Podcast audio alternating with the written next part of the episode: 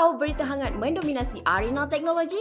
Tak perlu susah-susah mencari kerana di amans.my semuanya tersedia untuk anda. Merangkukan kesemua berita teknologi dalam dan luar negara, ulasan serta pandang pertama yang eksklusif di bawah satu portal, anda pasti bakal menjadi antara yang pertama tahu trend arena teknologi masa kini. Jadi jangan tunggu lagi, layari amans.my, amanz.my hari ini.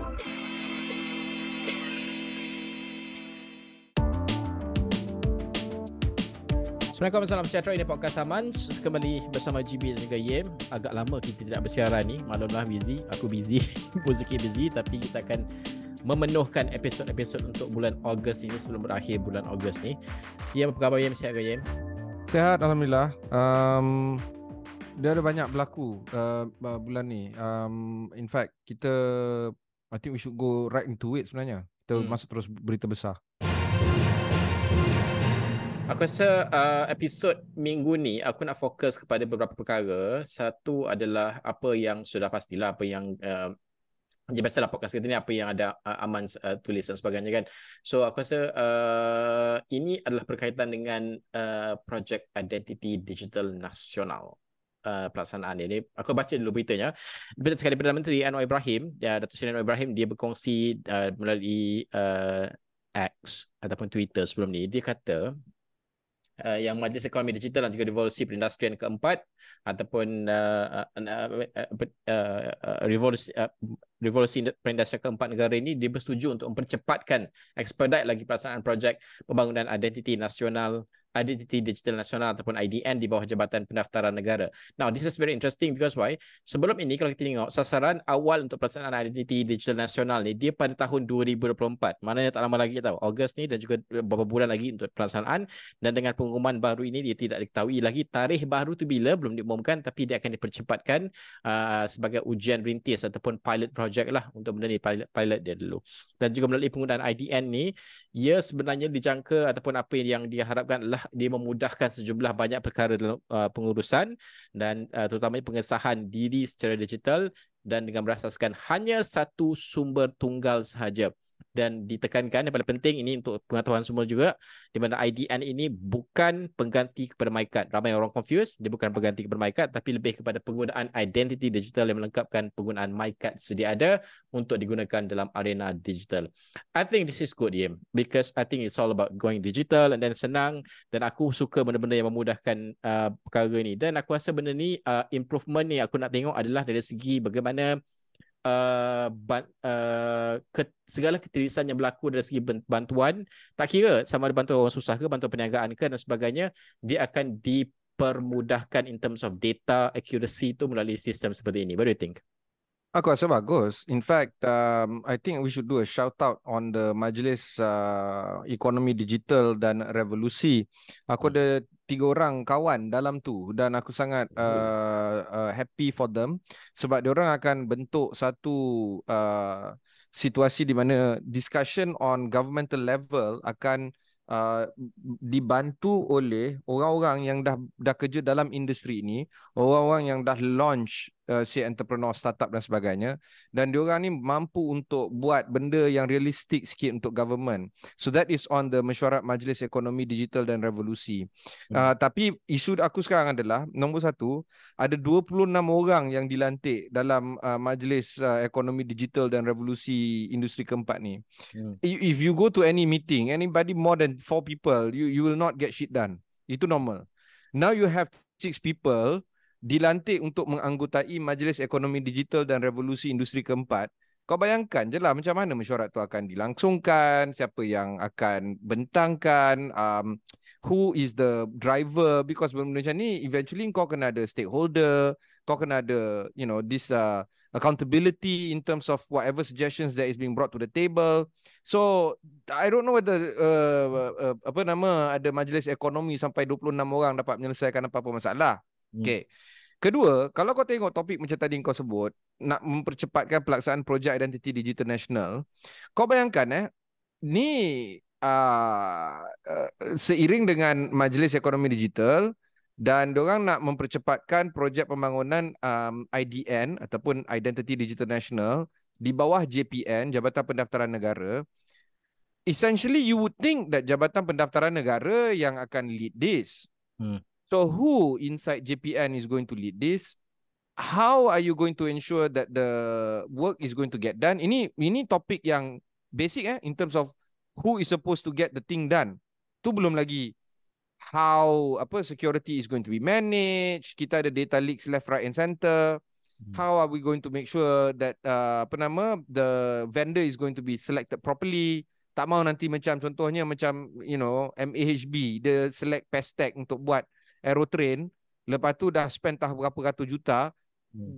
kerja tak jalan they now have to terminate Pestec as a contractor to build the aerotrain they they have not hired a new contractor in the meantime jutaan people are coming in so you don't want that th- this kind of vendor selection to be impl- impacted by the pelaksanaan project identity digital IDN ni Hmm. Uh, so essentially it's good, it's great. Nobody's going to say it's bad thing. Dulu, dulu maybe five years ago orang akan cakap lah, oh now the government is going to control us lah, the government is going. I think we've passed that stage. I think Hmm. nobody's going to say, oh you know privacy is going to be a big problem. I think we've gone past the stage of privacy anymore. No, nobody's going to, is going to talk about that. Our life is on digital dah. The issue here is on whether or not they're going to make things happen in terms of delivering the project on time and in the shape yang diorang nak, iaitu menggantikan IC contohnya ataupun menggantikan akaun baru, menggantikan uh, cara kita nak bawa kad-kad yang sedia ada macam contohnya tak cenggo dan sebagainya.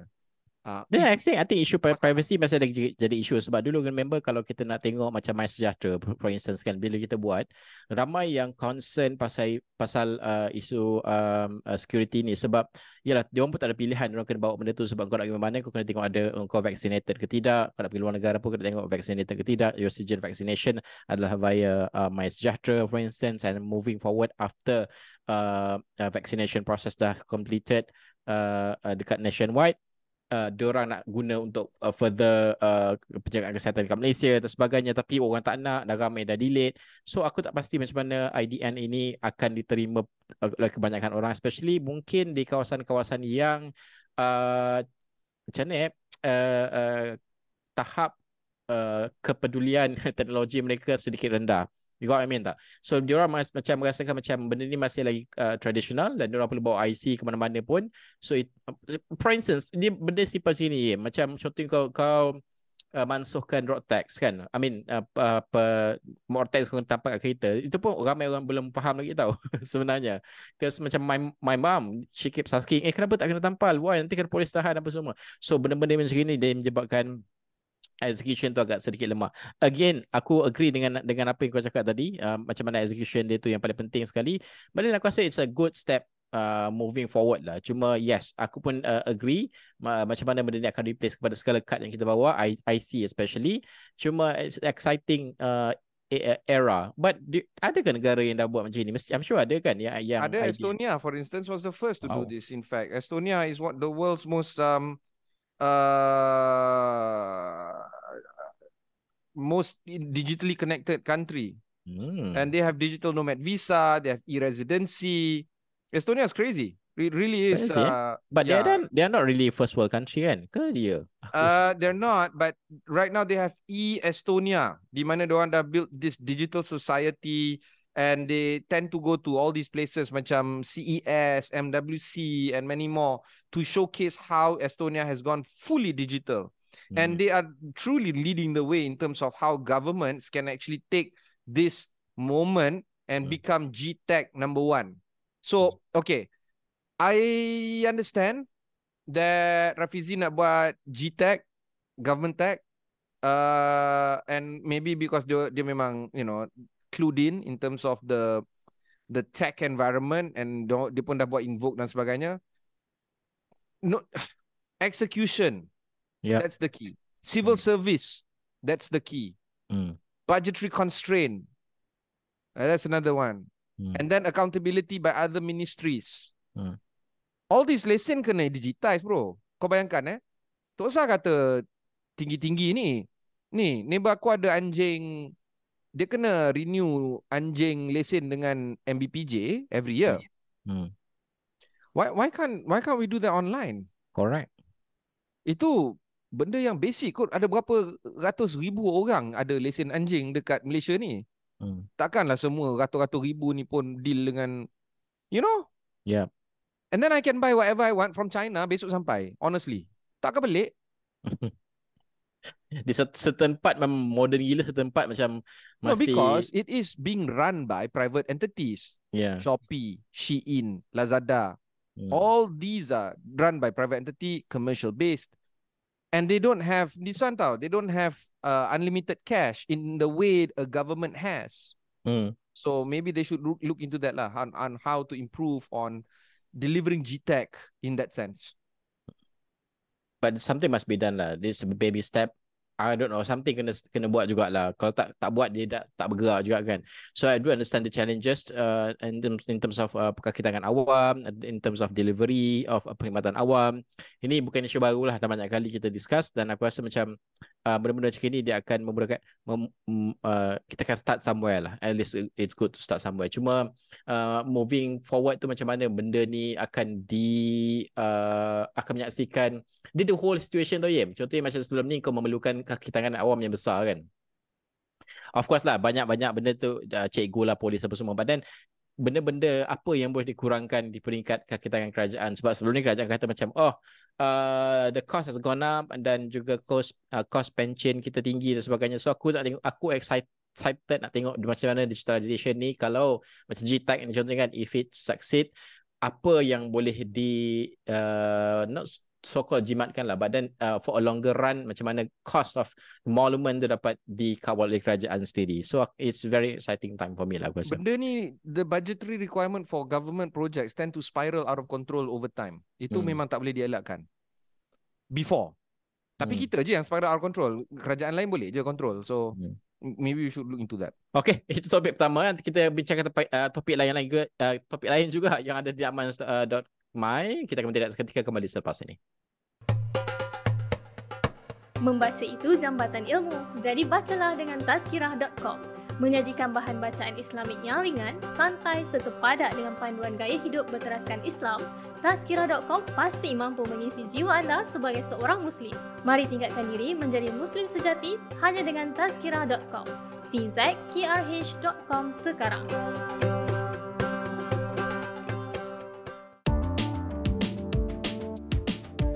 Kembali semula dalam podcast Aman Ini adalah topik yang uh, Aku rasa ini bukan topik baru tau. Dah, dah, dah banyak kali aku dengar topik ni Dah dibincangkan Dan juga aku dah bincangkan dalam avenue yang lain juga. Ini berkaitan dengan nomad Digital nomad Yang Malaysia nak jadi hub. Okay first of all Aku baca beritanya.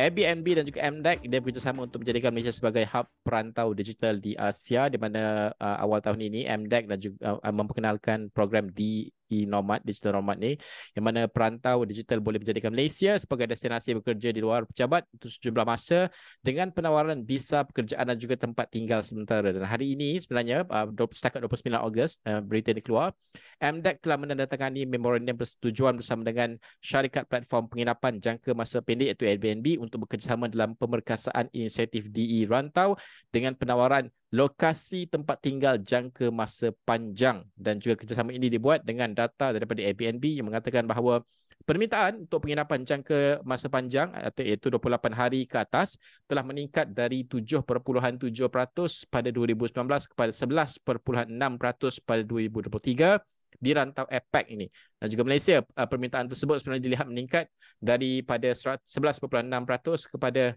18.6% pada tahun 2022. Dan ini benda yang kita belajar pasal COVID-19 lah. The, the, the things that we can do, which is digital nomad dan sebagainya. I love this idea, okay. Cuma of course it's very uh, competitive lah in terms of uh, the location untuk negara jiran. Contohnya, kalau aku nak jadi digital nomad, Yim, dan aku boleh work anywhere, I would choose somewhere yang aku suka lah Bali ke Lombok ke Faham tak maksud aku? So aku, you have yeah. the view You have the life And then at the same time You can work there Contoh lah So Malaysia really need, need to step up the game Itu one thing. Kedua adalah Aku I don't know lah The whole idea of Jadikan hub Malaysia nak jadi hub ni Malaysia nak jadi hub tu. There's so many things We want to be Hub tau. Tapi Well Tak jadi sangat pun. Gambar yang kau ambil tu Kau tunjuk aku baru ni Tadi in fact kau tunjuk. Apa benda tu? Tadi tu bukan hub. Itu banyak kepada banyak. Alah, tak boleh tunjuk lah. Itu embargo lagi lah. Yeah, setakat kita rekod ni. Cerita lah. Basically ada banyak lah, ada banyak lah. Da- Itu uh, tak payah kau gambar pun tak apa. Itu semua basically. Ah, no, no, no, aku pergi, okay, aku ceritakan uh, setakat, aku tak pasti sama episod ni keluarkan, aku rasa episod ni kalau dah keluarkan, dia, kita, kita keluarkan bila ni? Silakan. Today. Okay, kita kelu- uh, keluarkan, maybe kalau dah di launching kot, N- NIMP, ni- New Industrial Master Plan, uh, aku pergi punya briefing, editor's briefing, dan di situ ada salah satu slide yang ditunjuk, ditunjukkan 32 rela- related policies dan roadmaps reviewed. Aku tengok tu macam, eh gila banyak policy dan roadmaps kita, uh, pening je. Betul dia, dia And memberi, everything, everything is five year plan, ten year plan Correct. semua kan. Ha, pasal aku macam eh tak pening ke nanti macam mana nak overlap ke apa ke kan. Dia kata dia yakin bahawa benda ni tidak overlap. So itu one thing lah tu aku cakap bila uh, betul aku aku question macam ni Jim. Aku question aku soalan aku kepada uh, dalam sesi tersebut ni related juga kepada topik kita. Aku tanya sebab apa yang kita belajar dari pandemik COVID-19 adalah uh, kita terlalu fokus kepada industri. Dan kita terlupa bahawa industri agriculture pertanian ini memainkan peranan penting. Kita tak cukup makanan. Uh, cili kita tak cukup kita kena import. Dedak kita kena import. Padahal boleh uh, asaskan sendiri. So benda-benda ni kita dah, dah belajar ketika COVID-19 dan benda ni yang kita perlukan improvement So macam mana to strike a balance between focusing on industry dan juga agriculture. Tapi dia dia, dia macam dia kata tak tak kita akan gerak hand in hand. I do understand. Of course you gerak hand in hand lah. Kau tak boleh choose uh, uh, salah satu. Cuma contoh yang aku bagikan, kalau macam South Korea, South Korea after 1998 punya krisis negara dia, dia buat apa? 5 ke 6 phase saja. So phase itu the world can see. Macam phase keempat, culture dia kena go international which is jadi. Fasa keempat which is orang punya industri kena go international which is jadi automotive diorang dan sebagainya. So you can see clearly dia tak ada nak jadi hub ni hub tu 32 polisi apa semua. So something we can learn that uh, we need to be focused on. Tak perlu buat banyak-banyak. Switzerland became great not because of many industries. Dia ada coklat dia ada jam dia. Dua benda ni yang orang ingat pasal Switzerland contohnya kan Eh macam tu je. So you can win the the battle already kalau you tahu really apa niche kau dan juga macam apa yang kau perlu uh, capai. Uh, especially dalam keadaan kompetitif pada ketika ini. I don't know. That's what I think lah at least. And of course, nobody's going to say no uh, to something as great as contohnya menjadikan hub apa benda, apa nama uh, uh, hub rantau digital di Malaysia, di Asia. Hmm. But this is consistent with yang uh, satu lagi ramalan yang kita nak buat iaitu nak sasarkan 5,000 startup dekat Malaysia in the next 3 years. You know, Hmm. 5,000 fucking startups is a lot of startups, yeah. And Yeah. you're going to look at VC landscape that is requiring a lot of money, lot of investment. So Hmm. you you really need to understand this. Kalau ekosistem tak ada, forget about your bloody uh, ni uh, hub digital apa benda. Hmm. Ekosistem tu apa tahu? Kalau kau pergi Shenzhen Bay Area, Guangzhou, basically Han, Han, uh, uh, Guangzhou, uh, uh, Hang, um, Han, Hangzhou dengan Hong Kong, that's a hub. You're looking at Silicon Valley, Bay Area, that's a hub. In Hmm. Malaysia, do we have that kind of hub?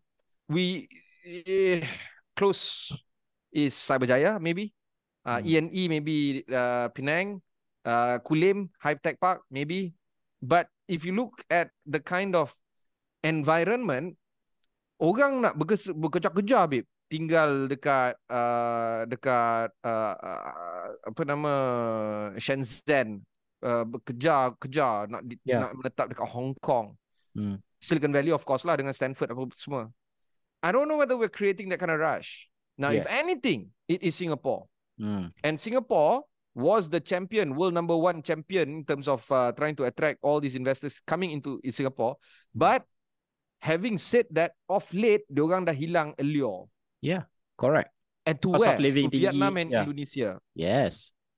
And nobody's going to take that away from Vietnam and Indonesia.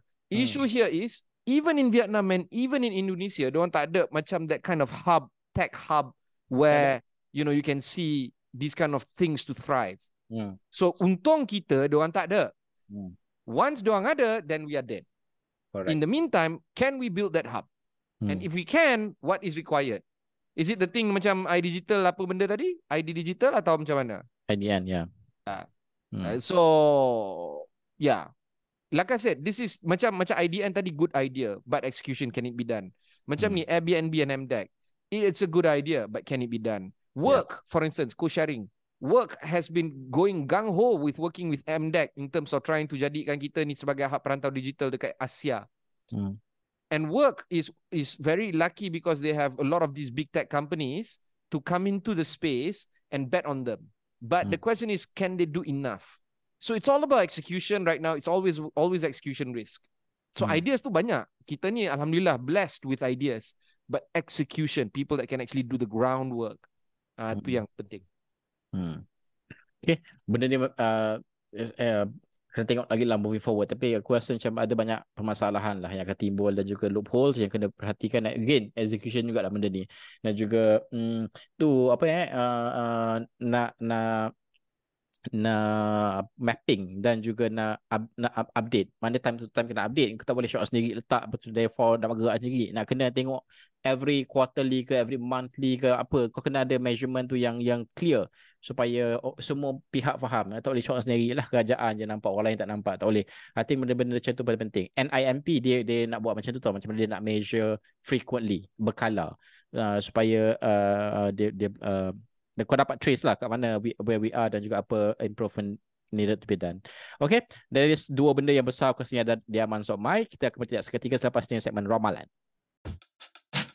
Anda nak beli permainan video atau menonton filem di wayang tapi anda tak pasti sama ada berbaloi atau tidak? Axis.com boleh bantu anda. Axis.com memberikan anda segala informasi yang anda perlukan dari berita pelancaran, ulasan permainan video serta ulasan filem. Jadi anda tidak perlu lagi pening-pening dalam memilih permainan video mahupun filem terbaik untuk anda. Apa tunggu lagi? Layari Axis.com, a k s i z.com sekarang.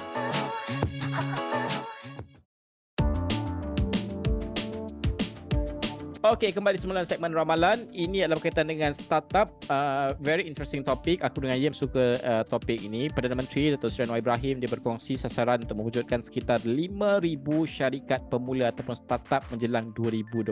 Wow, tak lama lagi. Untuk tujuan tersebut, pelbagai inisiatif akan dilaksanakan dalam memperkukuh ekosistem serta meningkatkan keterlibatan sta- startup tempatan. Dan perkara itu dikongsikan selepas mesyuarat pertama Majlis Ekonomi Digital dan Revolusi Perindustrian keempat negara yang telah berlangsung pada 29 Ogos dan uh, juga untuk maklumat sasaran ini merupakan kesinambungan daripada perancangan MOSTI di bawah Pelan Malaysia Startup Ecosystem Roadmap 2021-2030 yang menyasarkan untuk mencipta lebih 5,000 syarikat pemula selain 5 syarikat gergasi unicorn. Uh, unicorn ni lebih 1 trilion US dollars lah nilai dia. Dan juga ada Sunicon lah, ada macam-macam lagi. Ah, satu bilion eh? Eh, trilion, satu bilion. Satu trilion ni Satu. only only Apple dengan uh, dia tiga kan? Apple, uh, Apple, Saudi Aramco dengan ni je boleh. Uh, Dengan apa, ni, Amazon. Amazon lah. So dia aku nak sebut Nvidia. Anyway, uh, so 1 billion US dollars. Ada dengan Anyway. insya-Allah Petronas lah insya-Allah. Ah, insyaAllah, amin. Eh, anyway, aku rasa syarikat pemula ni, it's not, let's not just measure about numbers lah. Aku tak tahulah kalau episod kali, kali ini kita sounded negatif ke apa ya. Tapi aku rasa macam Langgar. Come on. 5,000 syarikat pemula by 2025. You are 2023 now. Two years down the road. 5,000. Fine. Aku rasa tak masalah. Kau bolehlah kerahkan orang semua wujudkan. Now, the question is it's not about the numbers of creating new startup. Survival diorang. Because kajian menunjukkan diorang boleh survive 5 tahun. After 5 tahun diorang die. That's just the reality dekat Malaysia. Uh, boleh tanya dekat MDEC, boleh tanya dekat dulu Magic lah sekarang dah gabung dengan Meranti. This is the reality. So, daya tahan diorang untuk survive after 5 years dan macam mana startup ni juga bukannya short sendiri tapi menyelesaikan juga segala cabaran uh, ekonomi sosial yang kita hadapi pada ketika ini. Dia sounded macam social entrepreneurship tapi tak. Uh, benda-benda macam ini penting uh, penting dan juga bagaimana dia memudahkan uh, urusan pemulihan ekonomi itu. Itu paling penting sekali lah. Aku aku always nak tengok kepada daya tahan tu sebab aku rasa kalau kau banyak pun kalau tak tak daya tahan semua tutup gulung tikar lepas 5 tahun pun There's no point. Nanti 2030 kau sasarkan lagi 5,000. Kau sasarkan lagi 10,000. Dan uh, apa dia uh, for a longer term. Sebab kau nak jadikan startup ni, eh, nak jadikan startup ni kepada nilai unicorn, 5 unicorn, 2 tahun lagi. Besar tau. You need another 3, uh, you need another 5 custom by 2025. Which is which is besar. Dan for Malaysian market with 32 million over sikit uh, population ni, it's really a, a, a great challenge untuk jadikan unicorn ni. I I don't know. That's what I how I see it lah. Okay. Um, uh, sebab aku venture capital. I think I need to make Oh. an announcement also eventually. So I am investing in a few companies and semua pre-seed. And my portfolio right now is looking very stable. But if I were to back 10 companies, aku masih lagi nak deploy cash aku. 10 companies, six will not do, will fail. Six will fail. Three maybe don't know hidup segan mati tak mau kind of situation. Satu superstar. Of the companies that I invest, I my, my question to them is aku aku biasa ada tiga. First question is how profitable are you right now? Where uh, uh, in your current business model? Kalau kau belum profitable lagi, why? Right? To follow up. Second question is market. Your second market. Second market tak semestinya kalau kau start dekat KL, your second market has to be in Hanoi. Bukan. Hmm. If you start in KL, your second market is in even in PJ sekalipun, silakan. But what is the rollout plan? Hmm. Ketiga adalah who are your people? Okay. When it comes to this topic untuk cipta lima ribu, maknanya dua ribu setengah, dua ribu setengah. Dua ribu, dua ribu setengah, apa nama, 24, 24, dua ribu setengah, 2025. You know, Malaysia is not that big, you know. When a startup begins in Singapore, before anything else, internationalization. Hmm. Sebab Singapore tu pasaran dia sikit. Ya. Yeah. Tak usah kata 5 juta orang, bukan dia punya impact dia whatever solution yang dia nak bawa tak applicable dekat Singapore. Contohnya ada satu company yang aku baru jumpa best gila. Uh, motosikal battery uh, rechargeable. Uh, it's big now in Cambodia. Uh, they're launching in Vietnam. It's very simple. The kau just uh, bawa motosikal kau to the charging point, kau buka bawah seat tu kau ambil satu bateri, kau sumbat, kau ambil the new one. Boom, straight away. Yep. Hmm. Zero zero charging uh, time. Hmm. Now that kind of solution started in Singapore, rolled out in Cambodia, second market in Vietnam. Now that is a kind of startup that we need to look at for Southeast Asia. Now you don't come and tell me, oh, let's do an app in KL to memudahkan orang. You know, that that is not how you become a unicorn. You need to have a real business on on site. For instance, Custom. For instance, Aerodyne. And look at Custom and Aerodyne. Market orang pasaran antarabangsa, bit. Ha, so, yeah. itu jawapan-jawapan yang kita nak menyelesaikan untuk mencapai ke 5,000. Hmm. Namun demikian, sangatlah berharga apabila kerajaan menetapkan bahawa kena ada sasaran 5,000 syarikat uh, pemula. Bagus. Sebab kalau tak ada sasaran sebegitu, maka kita tak akan dapat gerakkan segala kita punya infrastructure to support that 5,000 startup growth. Yes. So it's good to have. Hmm. One more time, execution. Now, I'm coming in from the funding perspective. I need to fund these uh, uh, uh, entrepreneurs. I am just one guy with a very small fund. Can these mega funds come into Malaysia and bet on these startups in KL without any ecosystem, so to speak? Hmm. Big question. I don't know. We don't know. so aku rasa oh, uh, kan. dah dah walau, walau, walau, kita nantikanlah. So kalau siapa startup yang mendengar uh, Aman's uh, podcast ni, Because aku ada few friends lah yang dah dah gulung tikar dah pun startup dia which is a bit sad tapi tak apalah uh, uh, moving forward uh, kalau startup yang dengar pun nak pergi uh, uh, uh, intai-intai VCM silakan contact IM jangan malu so uh, moving forward nak tengok daya tahan dan juga banyak benda lah hmm, seperti apa yang IM sebutkan tadi okay itu ramalan yang boleh kami berikan dalam aspek ini of course lah banyak benda boleh ramalkan lagi kan badan uh, we'll see lah. Yeah, uh, time to time kita akan tengok benda ni juga. Okay. Kita akan bertindak sekali lagi. Selepas ini, aku nak bawakan berita yang baik dan juga buruk. Orang sekeliling asyik kata anda tak cukup bergaya. Apa yang perlu anda buat untuk kekal trendy? Layarilah Tajriah. Di Tajriah, kami bawakan anda pelbagai artikel dan informasi gaya hidup seperti kesihatan. Lebih menarik lagi, anda juga boleh menulis petua dan tips di bawah foto yang sama. Layari dan sertai komuniti Tajriah hari ini hanya di tajriah.com tajria.com.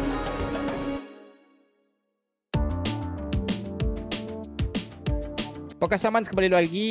Uh, Yem, uh, uh, antara berita yang baiklah. Package 5G Rahmah diperkenalkan secara rasmi RM60 sebulan untuk data 60GB kontrak 24 bulan dan uh, pada awal bulan ni sebenarnya KKD dia dah umumkan package 5G Rahmah ni memberikan semua rakyat Malaysia mendaftar pelan pasca bayar 5G pada harga serendah RM60 dengan had data bulan bulanan 60 gig dan daripada itu mereka juga boleh membeli peranti pintar 5G Honor X90 Lite 5G dan juga Samsung Galaxy A14 5G pada harga RM240 saja. Ah ini dia fokus kepada golongan-golongan yang uh, memerlukan lah which is nak nak uh, penetration lebih besar untuk penggunaan smartphone which is good. Ini termasuklah nama-nama syarikat pembekal perkhidmatan atau telekomunikasi yang akan uh, mengambil bahagian dalam package pasca bayar ini termasuklah Celcom Digi, TM, melalui Uni, uh, Uni Mobile dan juga Max Unify Mobile dan juga Maxis, U Mobile dan juga YTL Communications melalui Yes 5G dan um, aku you know uh, I, I Are you don't know. for this? Sorry? Are you going to go for the 5G entah apa? Aku look currently aku bayar adalah 98 no wait yes 98 ringgit for 70 gig. Aku tak guna semua pun. So uh, itu akulah personal personally dan aku Semua cakap benda sama. ah uh, benda sama. So aku it's good that dia orang nak bagi ni apa semua kau dengar pun 60 gig oh maybe good. Maybe untuk orang yang tak ada internet di rumah ataupun tempat kerja dia 60 gig adalah sangat bermakna lah. Of course Yeah, kan? but nobody Ah. nobody can say better than broadband. Honestly, Correct. nobody will say that. Ya, ya, ya, ya. ya. Tapi again, kita pernah discuss sebelum ni. Aku cakap macam kawan aku dia tak guna dah pasca bayar. Dia guna uh, uh, prepaid sebab dia rasa macam, oh ke office ada internet, dekat rumah pun ada internet. So therefore, aku, I don't need pasca bayar. But then again, dia, dia, benda ni target seg, seg, uh, segmen masyarakat yang lain yang maybe tak ada internet di rumah uh, ataupun kawasan perumahan mereka tidak memungkinkan untuk memasangkan internet disebabkan infrastruktur dan sebagainya. So benda ni akan help them. Dan paling penting, benda ni macam mana dia akan uh, memudahkan banyak perkara urusan kehidupan seharian, perniagaan, pendidikan. Uh, ini paling penting sekali sebab uh, all the things that one of the things that we learn from COVID pentingnya data ni. Uh, dan juga digitalisasi di kalangan orang-orang yang susah lah orang susah ni. Kita kena tolong dia orang. Uh, so aku rasa part tu yang dia orang cuba nak tackle part sejauh mana benda ni akan tackle benda tu. But then I think overall overall lah tak tak tak perfect tapi overall aku rasa it's a good news. Uh, buruk Buruk aku rasa adalah uh, satu rakyat Malaysia pun menangisi benda ni dan juga terkejut dengan nahas uh, pesawat Elmina. Tapi um, dia ada sole survivor sebenarnya tahu ketika itu. Uh, nama dia Oyen kucing. Uh, berita sedihnya yang buruk adalah Oyen ni telah pun meninggalkan kita. Ini menjadikan kesemua mangsa yang terlibat dalam nahas tersebut dia dah tak adalah termasuk Oyen juga kucing. Um, it's a sad tragedy for Malaysian dan juga as we recording benda ni aku dengar uh, Menteri Pengangkutan kata dia punya uh, black uh, not black box the su- the rakaman suara cockpit tu dah dapat di-upload dari US dan juga it, it will take another two weeks before kita boleh analyse what actually happened to the aircraft lah. Yeah. Quite sad lah. untuk aku baik buruk eh. Baik buruk aku energy transition PM announce tadi bolehlah kot. I don't know. Hmm. I mean we eventually have to talk about that. Uh, buruk is Axiata rugi separuh bilion in just one quarter. Extrapolate that to one year. that is 2 billion losses. I don't know man. I think Axiata is in trouble. I don't know. Entah, mentak dia. Okay. Okay, eh, itu saja untuk episod pada kali ini. Episod akan datang ada banyak lagi perkara yang kita bincangkan dan juga kita, episod akan datang kita nak kongsi pasal pengalaman kita. Ah, baru-baru ni kita ada ada trip. Ah, apa tripnya? Ah, nantikan episod akan datang. Shout out untuk GBNJ. Bye bye.